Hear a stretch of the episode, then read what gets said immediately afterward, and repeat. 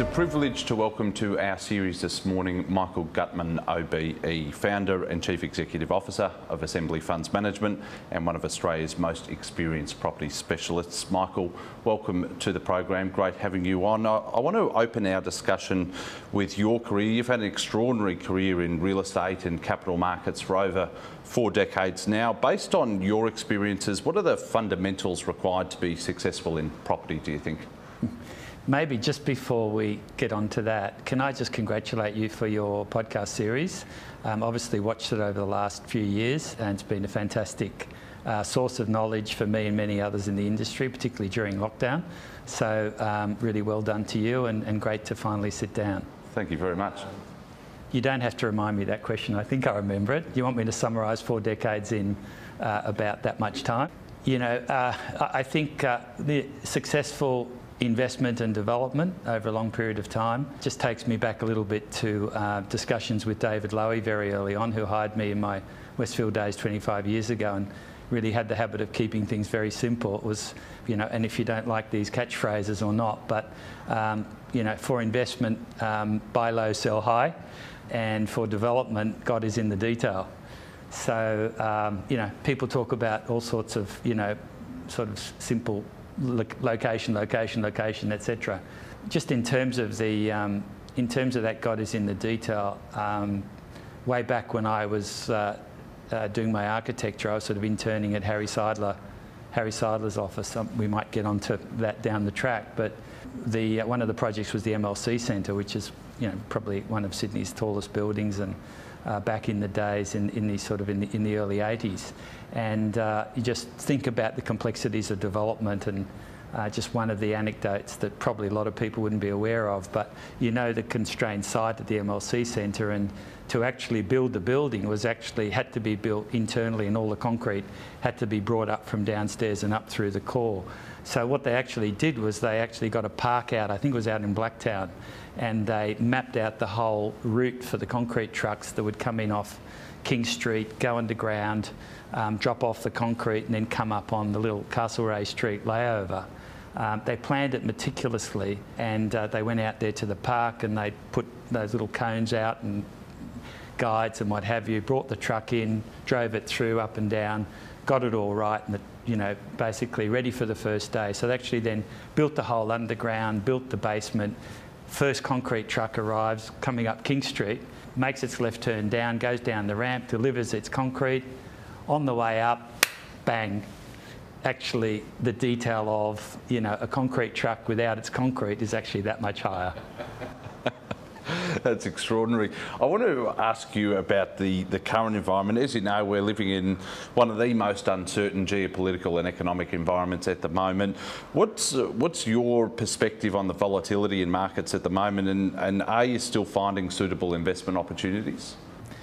People talk about the three I's, you know, inflation, invasion, and uh, infection, probably not necessarily in that order. But uh, look, it's been an incredibly complex time, as, as we all know, that we're living through. From the perspective of the uh, infection from the pandemic era and what we've all been through in terms of COVID and where we are, um, look, hopefully things are getting back to normal. Um, and, you know, again, that's a much broader subject. From the invasion side, um, the terrible, um, you know, you know, toll that's being taken from the war in Ukraine and the ramifications that's having across the supply chain, energy prices, and obviously the personal tragedy. And then, you know, on the inflation side, um, obviously we've just begin, begun to see in Australia the rate rise cycle commence. Uh, we've seen it overseas. Um, so yeah, the setup is, is very complex. Um, you know, there are challenges on the China front. There are, you know, many issues around the, the climate change issues. I suppose we can talk about that a little bit more as well. Um, so yes, it is a very complex backdrop.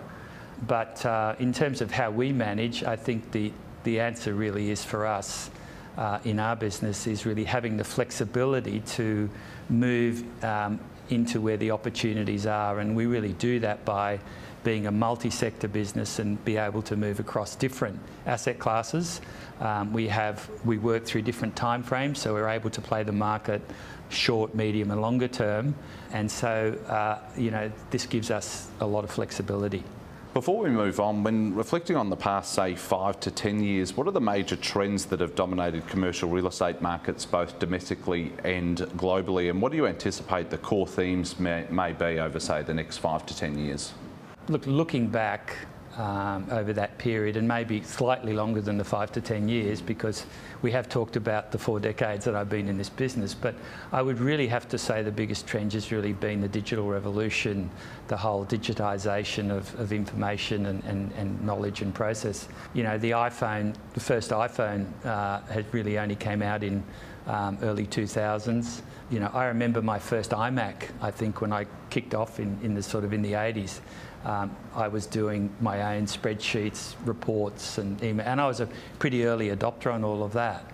But I mean, even if you think just for the property world, the, the Microsoft Excel spreadsheet only came out in the 80s, and it's been the backbone of everything that we do in this industry and so many other industries. Um, but I think more broadly, in terms of what the digital uh, revolution has done to our business, has been phenomenal in terms of the way that it's progressively disrupted so many parts of our lives in terms of how we live, how we work, how we consume. Reflecting back on my Westfield uh, era, which I, I, suppose we'll chat about a little bit, um, significant impact on, on the, the physical bricks and mortar retail. Uh, significant impact on, um, on the way we live in our homes and you know the technologies of streaming and delivery and um, you know, home exercise and all these type of things. So I think I probably have to say, looking back, the biggest thing really in my lifetime, lifetime has been the digital revolution, and I suppose the uh, the power of what what this thing can now do, mm. which is just quite phenomenal. I mean, the size of that and the power that it has has completely transformed our lives. I think probably looking forward, I'm sure there's a way to go in all of that uh, digital world. Um, but primarily, I'd say looking forward, the really big, the really big things is this whole decarbonisation, um, the whole climate change issues, and you know, digital's really affected our, our world and our physical and our real estate world.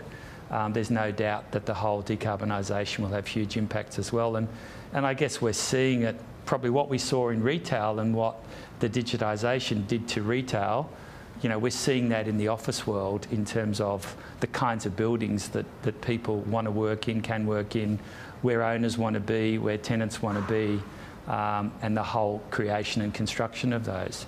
So I think probably, you know, they they stand out to me as the really big ones. Of course, you know, there's, there's the whole issues around pandemics and how we manage that going forward. Um, they're the social issues that we're seeing coming through the corporate world in terms of the the sort of the gender balance and, and, and the social issues that are so important as well. But I think probably those, those really, that digitisation and decarbonisation are the really big ones. I thought we'd now move into Assembly Funds Management, the business you founded some three years ago that now has an existing portfolio of some $325 million of assets under management. Take me through your thought process in launching this business at the time and where you saw the opportunity to utilise your expertise and skill set was. When the Westfield world sort of ended for me, in a sense, with the transaction in 2018, I sort of was really coming off a huge high in terms of a corporate career and I wasn't really quite ready to stop working. Um, I wasn't ready to, to literally hang up my boots and say that's it for me. Um, I'm not a great golfer or a great uh, bridge player. And so it was kind of like, really, where can I make a contribution? Um, I had some of my own wealth to invest, and, and I wanted to invest that where I had knowledge and capability, and I thought that, you know, I could do that alongside others. So I think uh, it was a, a fairly natural you know, thought process to, to continue down the property path um, and, uh, and, you know, bring the, I suppose, four decades of experience that I had into that process. As I understand it, the venture is a collaboration between yourself, the Lowy Family Group, and Alceon Group. I'd be interested to get an understanding of why you partnered with those two firms in particular and, and what their expertise and experience has brought to the table. I mean, maybe just you mentioned the word partnership. Um, I guess I've sort of been fortunate to, um, through my career, work in, with, with great mentors and in true, in true partnerships. And I've, I've, I've really always seen the value, the power of that, great partnerships and great teams. Um, I saw that um, at Mirvac in my time with Henry Pollack and Bob Hamilton. um, hugely successful partnerships working with the founders. Um, I saw that obviously at, at, Westfield, you know, the partnership that began with Frank Lowy and John Saunders um, and moved through a partnership, you know, with his family, with the senior executive team, you know, with all the stakeholders. Uh, and uh, that really has always resonated with me. So, in terms of getting going in a business in my 60s, I uh, really saw the value of partnership. And it was really logical for me to then work with people that I had a long connection with and a long trust who were obviously keen to continue to support me, and that is in the Lowy family and LFG, who are cornerstone investors in the business uh, and in the fund, and uh, and and also um, you know Alceon Group. I mean, another successful partnership with uh, Phil Green, Trevor Loewensohn, and, and Morris Simons. So as you know, there's been a significant push into real estate funds management from both the private and listed sectors. What differentiates Assembly's investment mandate to those of other groups and has the increasingly competitive market led to greater difficulty at all in finding suitable investments? Look, firstly, I would say we did make a deliberate decision three years ago to get into the funds management business as a kind of an entry point. So you know, we obviously feel pretty comfortable with that. And I suppose the competition is there and, and we deal with that. From how we manage day to day, um, really we have a lot of flexibility in our mandate and we think that was a really important decision to make from the perspective of uh, where we can operate across sectors, being you know multi-sector opportunity, um, different strategies in terms of whether it's core plus value add or debt and different types of debt, um, and also, um, you know, and, and also thinking about playing markets, different markets, short, medium or long term, and maybe we can talk a little bit more about that as well, particularly the residential market. So, and I think, I think the other really big decision we made, which I think has been really critical to what we've been able to do to date and for the business going forward, is to have this coverage of, of the multi-sectors um, with a relatively small team is, I suppose, I look at us akin to really, we're real estate private equity. You know, I had a, had a thousand people sort of in the team in Westfield. We're not there today. You know, we focus really very much on the strategy and where the equity is going, where the investment is, but we want to work very much with capable people on the ground who are really expert in their field and doing the job. So, you know, people like Cadence on the large format retail and the industrial, people like Harrington on the childcare, uh, Nashcap on the residential, um, and now very much our new partners Fortis, where I'm not sure if you're aware, we won the preferred bidder status in Double Bay to redevelop the Cross Street car park into a major mixed-use uh, scheme together with Fortis. So, so I think that strategy um, is very important for us. Uh, and in terms of the ability to, to get access to product and to work across multiple strategies. And given your sector agnostic, what are the fundamentals, the investment fundamentals that you analyse prior to pursuing projects, be it childcare, healthcare, residential, retail? You know, in terms of the disciplines that we bring to bear on, I mean, regardless of the sectors, we have a certain discipline in terms of what we go to. I mean, opportunities can come to us. I mean, we hear this term off market a lot today. We generally try to find things that are off, genuinely off market. Um, but in terms of in terms of the things that come to us through these various channels, through our own transaction team led by Tim Mura, opportunities come from the LFG channel, from the Alceon channel, from you know in terms of from our own team. But however they come in, and there's a huge filter in terms of you know there's 20 or 30 that merge down to one, but there's a really disciplined process in there um, which has got to get taken through all the steps that you would imagine. And then, you know, we, have a really very, very um, rigid IC process. Our IC is basically Phil Green, myself, and Simon Shakesheff, who effectively have to be comfortable with any of these opportunities, heavily consulting with, with our partners um, before, you know, they get formally um, put forward. And which sectors are offering the most appeal, or which sectors are you avoiding, actively avoiding at the moment, if any? Well, if, if, if you just look at the world, I mean, you know, the last few years since we got going, interestingly, we opened the door, you know, in September 2019.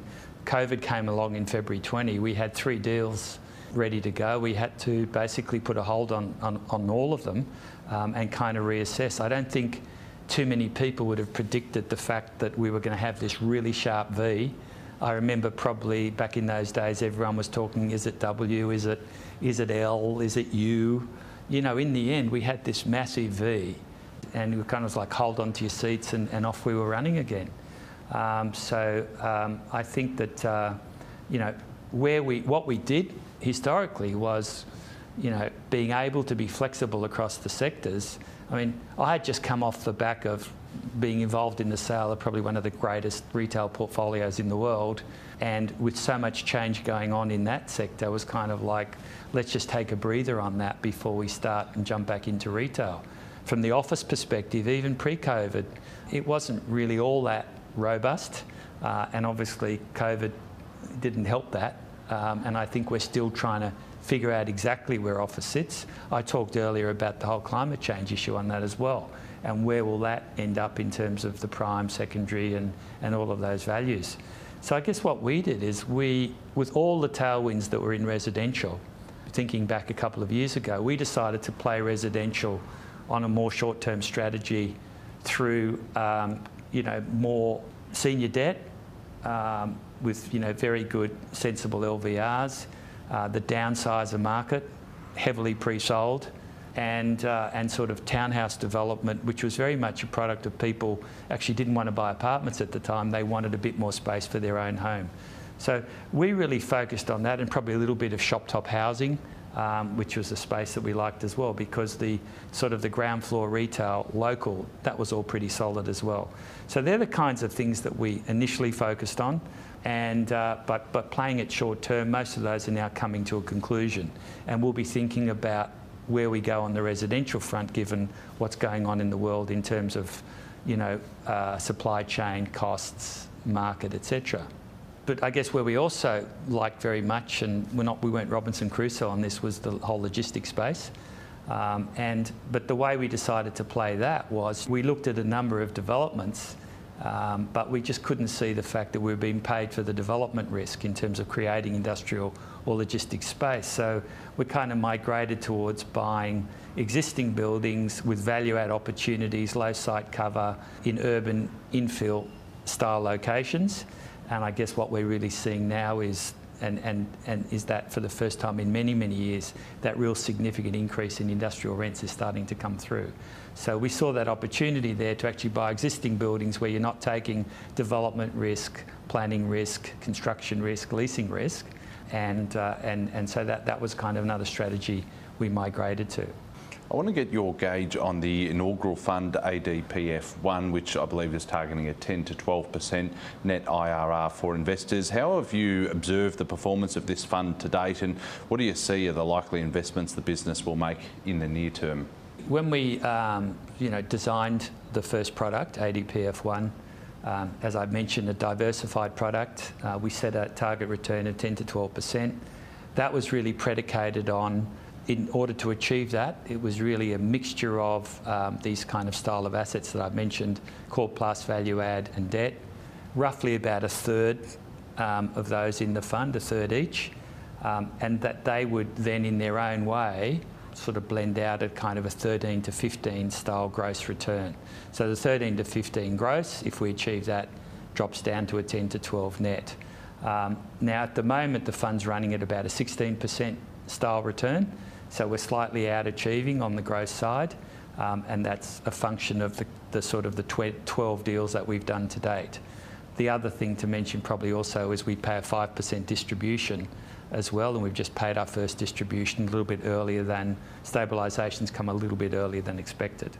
Let's explore some of the transactions that have been executed thus far. And you did mention Cadence Property earlier. As I understand it, you've done, I think, four or five deals with them. Most recently, a joint venture to acquire two industrial warehouses in Melbourne. And then there was also a shopping centre in Sunshine North and a circa $39 million deal. Walk me through the partnership with Cadence or, or Harrington. What do you look for in, in groups that you're doing JVs or partnerships with? Yeah, well, I did, I did touch on the partnership side a little bit. Um, in, in the case of Cadence uh, and in the case of Sunshine, which was our first deal, that was one of those back in the early, um, sort of right at the beginning of COVID. And that was a deal that Tim uh, from our transaction team brought forward. And, you know, the, the attraction there was it was a large piece of land, six hectares of land, adjacent to a lot of public transport transport infrastructure, the Albion and Sunshine railway stations in, in northwestern or western Melbourne. And you know what was really attractive there was that we were able to um, buy that on about a 5% yield at a land rate of about $650 a metre for the six hectares. And we were able to pretty quickly take that 5% up to about 7% yield, pre-leverage and uh, stabilise the property, stabilise the leasing through a fairly difficult um, COVID period where we, where we, had actually negotiated a, a, rent guarantee from the vendor. And uh, look, we really see significant upside in the land value. Um, the large format retail space, I mean, it's a Harvey Norman, it's homewares, those type of things. Um, that's obviously had huge tailwinds. So, look, we like that very, very much from the perspective of land rich, it has town centre approval for a major redevelopment uh, when, when we decide the time's right. It's performing strongly in terms of its income. Obviously, the relationship with Cadence was key to that, and that was really the beginning of the relationship. Um, the Victorian government soon afterwards announced a $12 billion infrastructure improvement that will be focused around the Sunshine and Albion stations.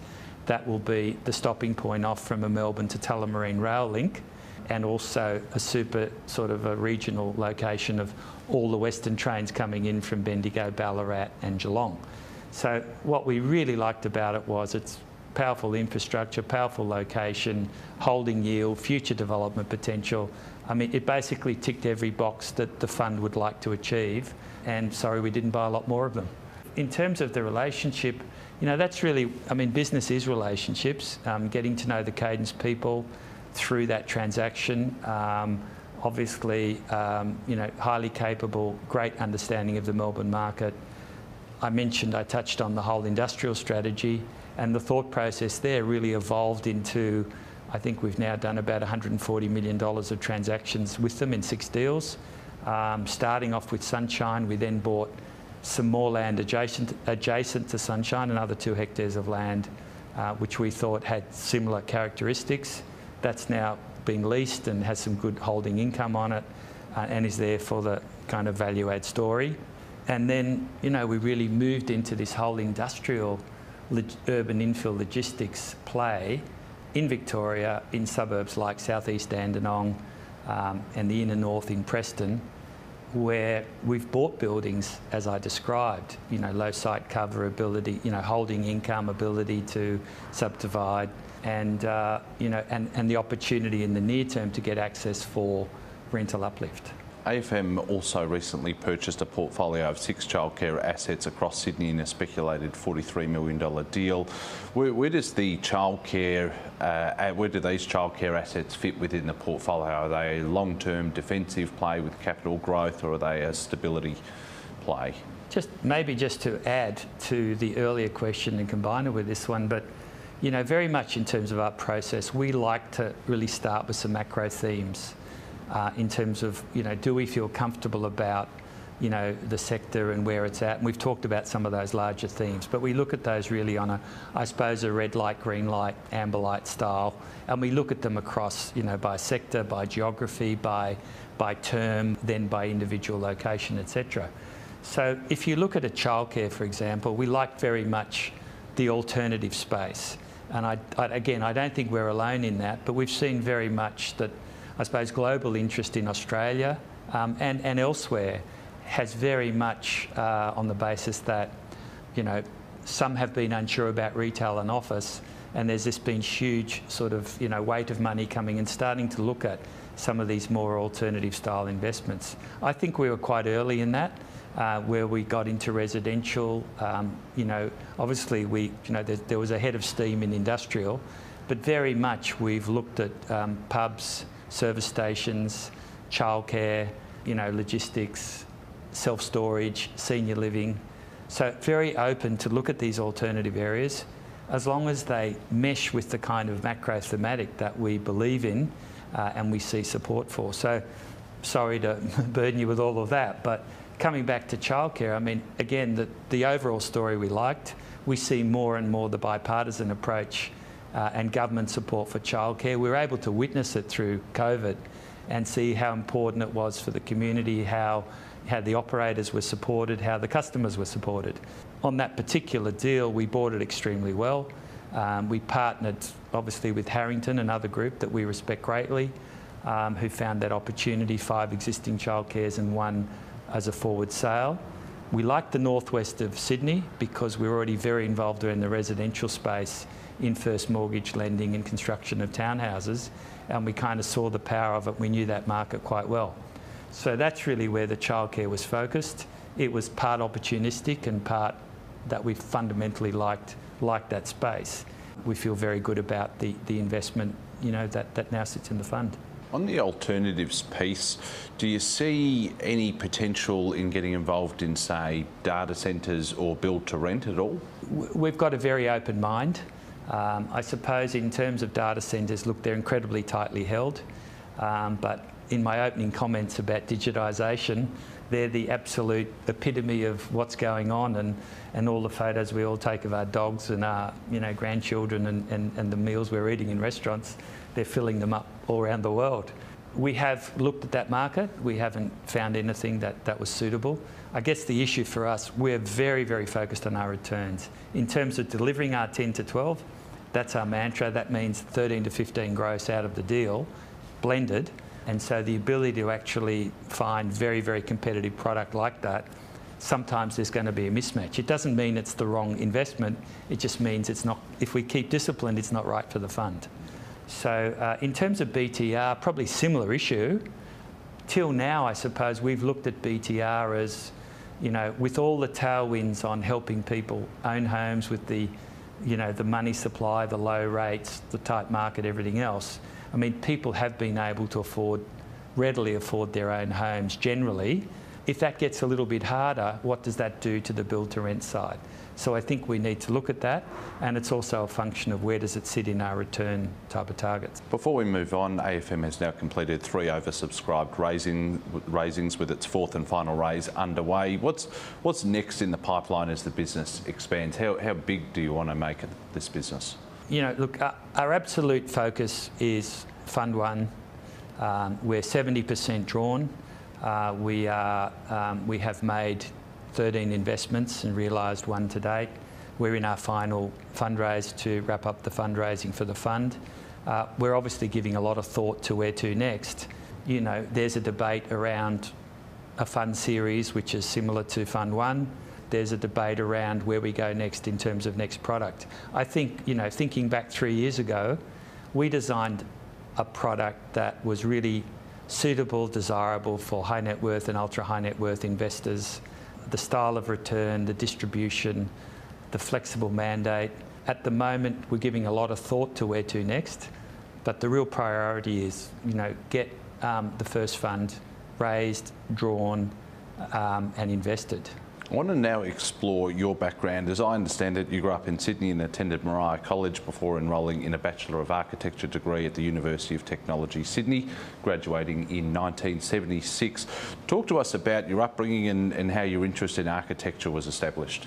Look, I grew up in a um, immigrant family. My parents were Holocaust survivors, and uh, I, uh, uh, you know, but having said all of that, I grew up in a very warm and you know happy home. In terms of uh, studies, I think probably you know you are probably aware that uh, the mindset of a lot of those survivors for their kids was get a great education, generally in medicine or dentistry, but that wasn't for me.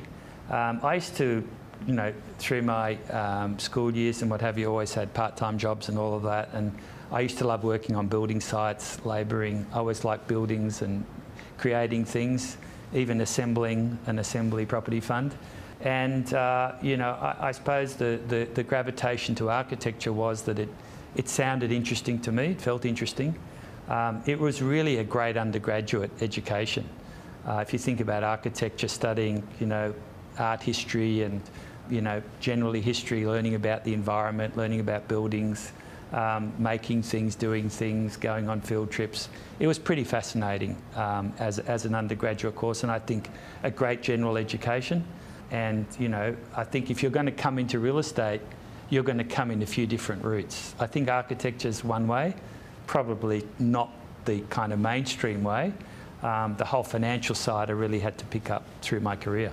Which you certainly did. You, you obviously studied a master's degree in architecture at the University of New South Wales and then learned some of those financial skills joining Mirvac in 1980 and, and becoming a development executive. Reflecting on this period, what, what, what, sort of projects were you working on at Mirvac and, and what were the first couple of years like there? So interestingly, what I did was I did my architecture part-time for the first few years, as you mentioned, at the Tech. And during that period of time, I worked in architectural offices as an intern. I might have mentioned earlier that I worked at Harry Seidler's, I worked at Donald Crone, who actually was building Centrepoint Tower, which then sat on top of Westfield Sydney so many, many years later.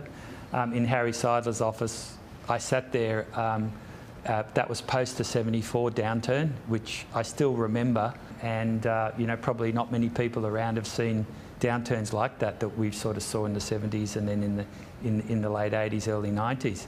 At that time in Harry Seidler's office, it was Harry Seidler, one other partner, and me buying lunch and printing drawings.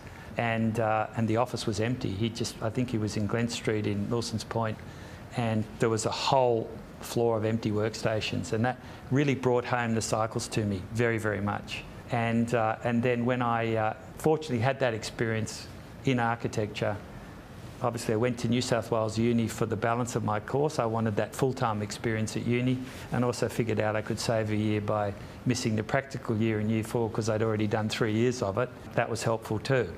So I guess finishing all of that off, I sort of at that point in time decided, you know, am I really, is architecture really for me?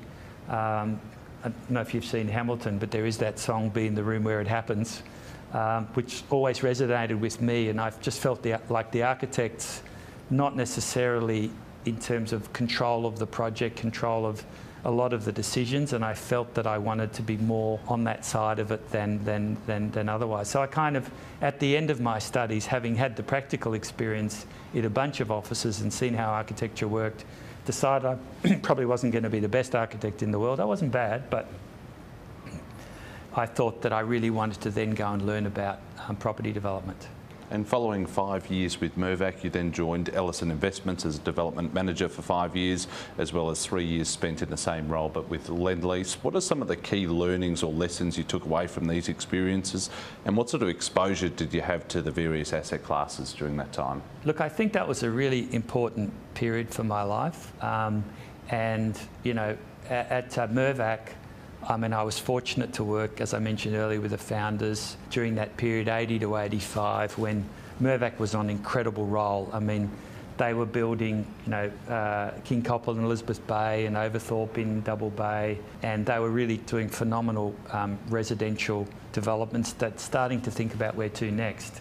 But they really understood the market, and again, just talking about cycles, I mean, I do remember, slightly off topic here, but I do remember the York apartments that's really one of their excellent projects today. There was a point when they were pre-selling those apartments and I was sort of attending and you know, assisting around through that process. And basically people were handing over cheques uh, for a 10% deposit and they actually weren't even putting a number in. So they're giving the salesman the cheque because the prices were being put up um, every hour. Um, so just, just, something to, just something to recognise from that period back in the 80s and just to be a little bit sober about, I suppose, where we are today. But at that time in Mirvac, that five years was really very, very, very much about the residential market. Um, the next uh, period of time at, at, Ellison Investments was really a period around the commercial market in North Sydney, the industrial, industrial market out west and the industrial market in um, North Ryde, etc. That was a group that was very early on in the industrial market and, uh, and obviously we've seen where that's gone today, even people like um, Jeff Ford and Ford Land that have stayed with that. We were doing stuff together in those days, and that's proven to be an incredible space to be in. So in September 1993, you joined Westfield, a business with whom you then spent the next 25 years of your career with, rising to Global President and Chief Operating Officer. Firstly, talk me through how your involvement in, in Westfield came about. Well, interestingly, um, a mutual friend um, of mine and David Lowy's approached me, and uh, we got together and had a chat. Um, and then I was obviously taken through all the various steps of interviews. Um, obviously met, you know, David and Stephen, and and then ultimately Frank. funny story. Was a little bit flippant as a, a young person. I probably wouldn't have done it today. But um, when I ultimately um, had the audience with Frank, he put me through my paces and everything else. And he said, Have you, you got any questions for me?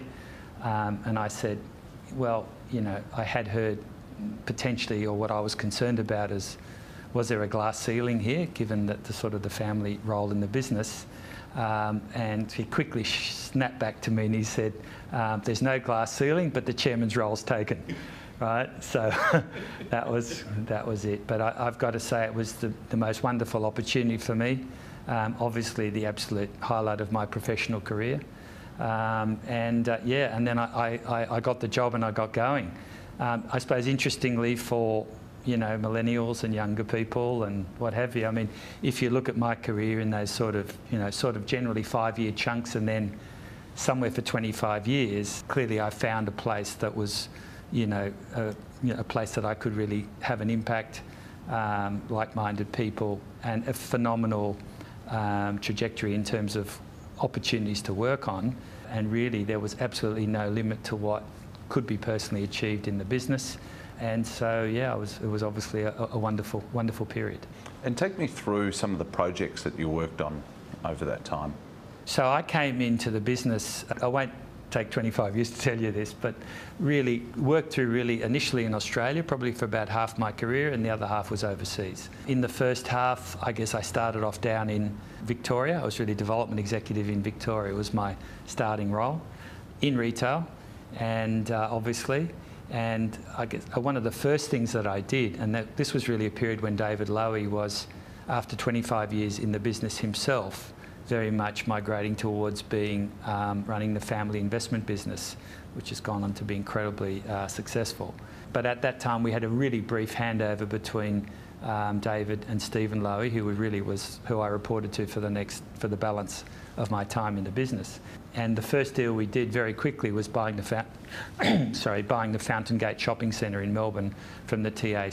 So that was a really great start uh, it was a property that had huge amount of potential in the southeast growth corridor, um, and it's been a, you know really one. It is now one of the major um, assets in, in, in that now centre portfolio.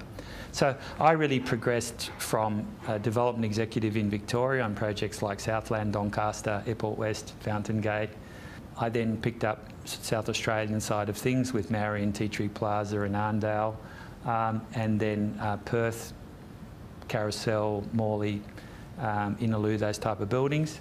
Um, and then as I started to then progress across in terms of divisions, um, originally in development, but I picked up design and construction, and then ultimately um, picked up the half of the business together with a gentleman by the name of Bob Jordan. We were joint chief operating officers of the Australia New Zealand business. I also picked up New Zealand responsibilities. And then after that, basically, um, as the business expanded overseas, um, there was the opportunity to take on the Chief Operating Officer role in the UK.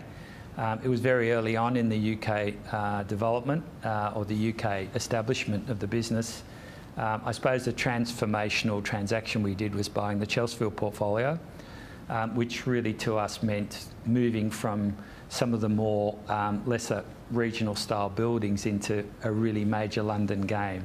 And that was like a huge change, game changer for the business, for myself, for um, for Westfield. Um, it was just a phenomenal opportunity to bring the Westfield brand to London um, on some incredibly major, complicated, exciting projects um, of really what became known as Westfield London and Westfield Stratford City um, over a, uh, you know, so, sort of the, the, balance of my time in, in the business. And there was also expansion into the US, as I understand it, as well. What what was the the fundamentals behind not just being an Australian business, but, but the family and yourself and others in the business wanting to expand into Europe and, and, and the US? If you look at the trajectory of Westfield, obviously Frank Lowy, John Saunders started back in 1960. Um, they, I suppose, they did a phenomenal job covering the Australian market. Um, where do you go after that? And obviously they're incredibly ambitious um, and successful people. Um, there was, suppose, a limit of what you could do in the Australian market, and they'd pretty well done it. Um, so I think probably 25, 30 years ago, they identified the US and got going um, with building a business there. US was first in terms of the expansion. Obviously, there was New Zealand, um, but then you know UK and Europe followed. Um, so that was really in the early 2000s, and so it was an incredibly formative opportunity to get into Europe. I mean, the issues with Australia were you had a certain supply of floor space in Australia in terms of sort of probably a fairly healthy ratio. You had a US ratio that was a lot higher because planning controls were lesser and a, lot more stuff got built. And I think the market's digesting a lot of that now, particularly post Amazon style issues, post COVID style issues. A lot of those lesser buildings um, or the overdevelopment is being heavily challenged. You know, from, from my perspective, having had the responsibility for the UK and then once um, I suppose we had the whole demerger of Westfield and Scentre Group, um, I then uh, was given the responsibility for the Chief Operating Officer role and President of the entire Westfield operations, which included the US. So at that point in time, you know, we had projects like Century City, Valley Fair, and of course World Trade Centre. Um, and, uh, and really then, I suppose, coming to terms with the US business, its opportunities and its challenges um, for the remaining period until mid 2018 when the business was sold. And are the principles of developing retail property in Australia the same as they are in the UK and the US? Do you still follow the same underlying guidelines or is it totally different?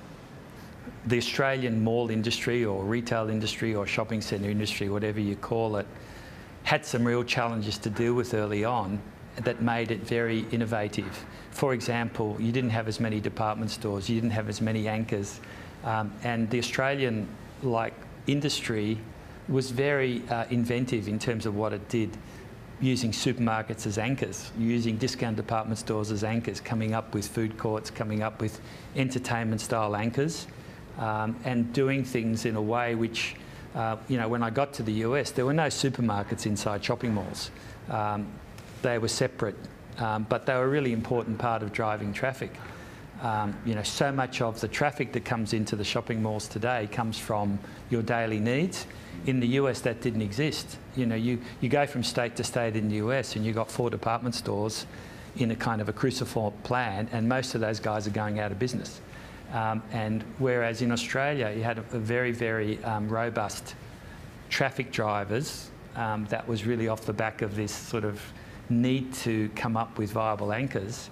Um, and that, that kind of innovation served us really, really well when we actually went overseas. So, you know, when we took on the Westfield London project, um, we'd bought into a company that was actually already building at Westfield London a sort of a over one, you know, one million square foot mall um, with one lease signed on one department store out of four um, that didn't have any escalators going between level one and two had, and you know, had only multiple lifts. And so there were real issues that needed to be addressed. Um, and you know, we had to bring all of our skills to bear. So much of that had grown up in Australia and grown up on other projects like a Bondi Junction or, a, you know, or others you know, in Australia. And a lot of that thinking was brought to the UK, as well as a great team of people that were able to be called on to, uh, to do that. So I think that innovations learned in, Austra- in the Australian market um, the markets were very, very different in the UK. No one had done food um, in terms of the amount of food inside um, a, a, mall that we did.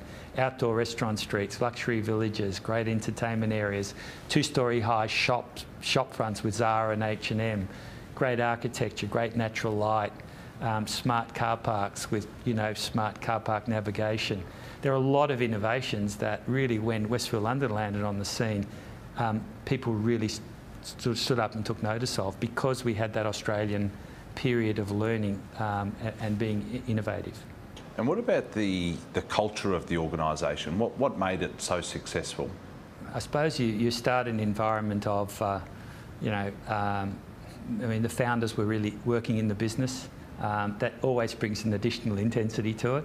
Um, there was a huge, huge passion, um, a real fear of any kind of failure um, let's call it healthy paranoia. You know, an incredible, incredible team of people, um, incredible financial rigour. As I understand it, you spent time with Westfield in Australia, the UK, and the US, which you've spoken about, overseeing various projects and becoming obviously a significant part of the business's growth. But I want to ask you about some of the challenges. What, what were some of the difficulties and challenges encountered along the journey? I mean, the, the 25 years went pretty fast, but every day, um, certainly there are challenges. Um, I think, you know, if you stand back and think about the real challenges in terms of you know that that business and and what it was doing.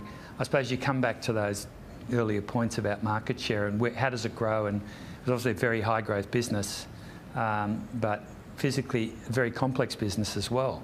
Um, remember, it was completely, or is completely vertically integrated business that's doing, you know, development, design, construction, leasing, management, finance, legal, HR, marketing, technology, the lot. And so um, I suppose really like so many other businesses, but then you think about how do you expand and where do you go? If the market in Australia is, is starting to get full up, um, you go to another country. You've got to learn the, the whole culture of the new country. You've got to resource it with the right people. You've got to communicate with them at different time zones. You know, I'm pretty happy with my life on the east coast of Australia right now.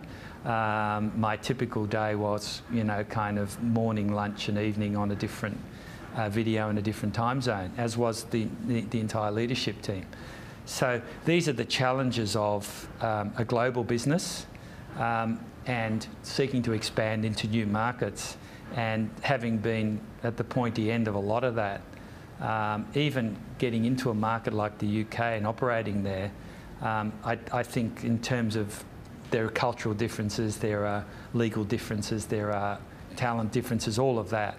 So I think if you think about the challenges of expanding a business like that, you've got to go to new markets, you've got to learn the new markets, you've got to operate there, um, and you've got to have people that you know you can really rely on to, to sort of deal with it.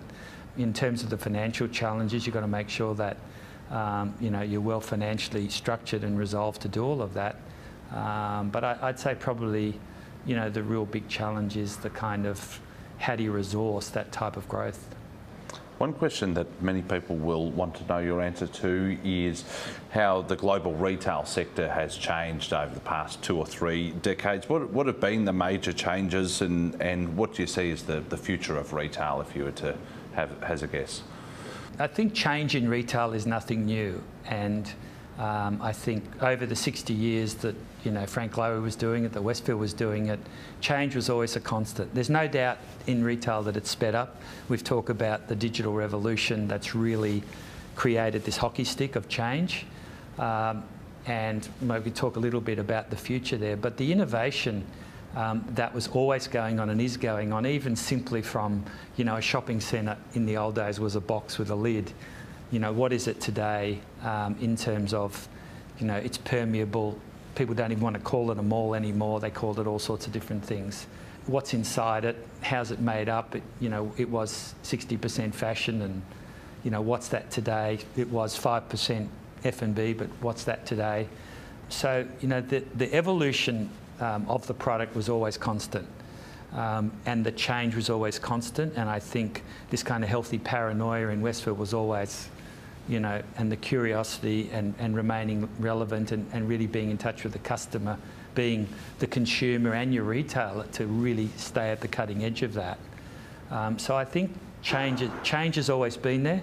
I think it's sped up dramatically. I think we're kind of all yet to land on what is the future of retail.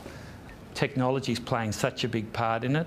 Post COVID, we saw, well, during COVID, we saw this massive pull forward of the impact of technology you know, how we watched our movies at home, how we got our food at home, how we exercised at home, how we worked at home, all of those things. And that pull forward that we saw in companies like Zoom and Peloton and Kogan's and whatever they are, obviously now that's taking a breather. So, you know, where is all of that and what does that mean? I mean, Amazon's had a bit of a breather. Um, so many of those industries have. I mean, um, barring those guys, you know, not being sort of caught up with some cyber issue or environmental issues around too many white vans that are driving around London and New York and um, and all of those type of things. I think you know the technology's here and it's working and how far will it grow? But you know where does bricks and mortar fit in with that? Um, and I think it's probably more about, you know, where does the customer fit in with all of that? So I think, you know, I'm not quite sure how you fund all of this, but I think that the customer has to become the centre of everything. And the customer has, uh, there has to be a single view of the customer, you know, Rob, Michael, and what you're buying and where you shop is completely irrelevant.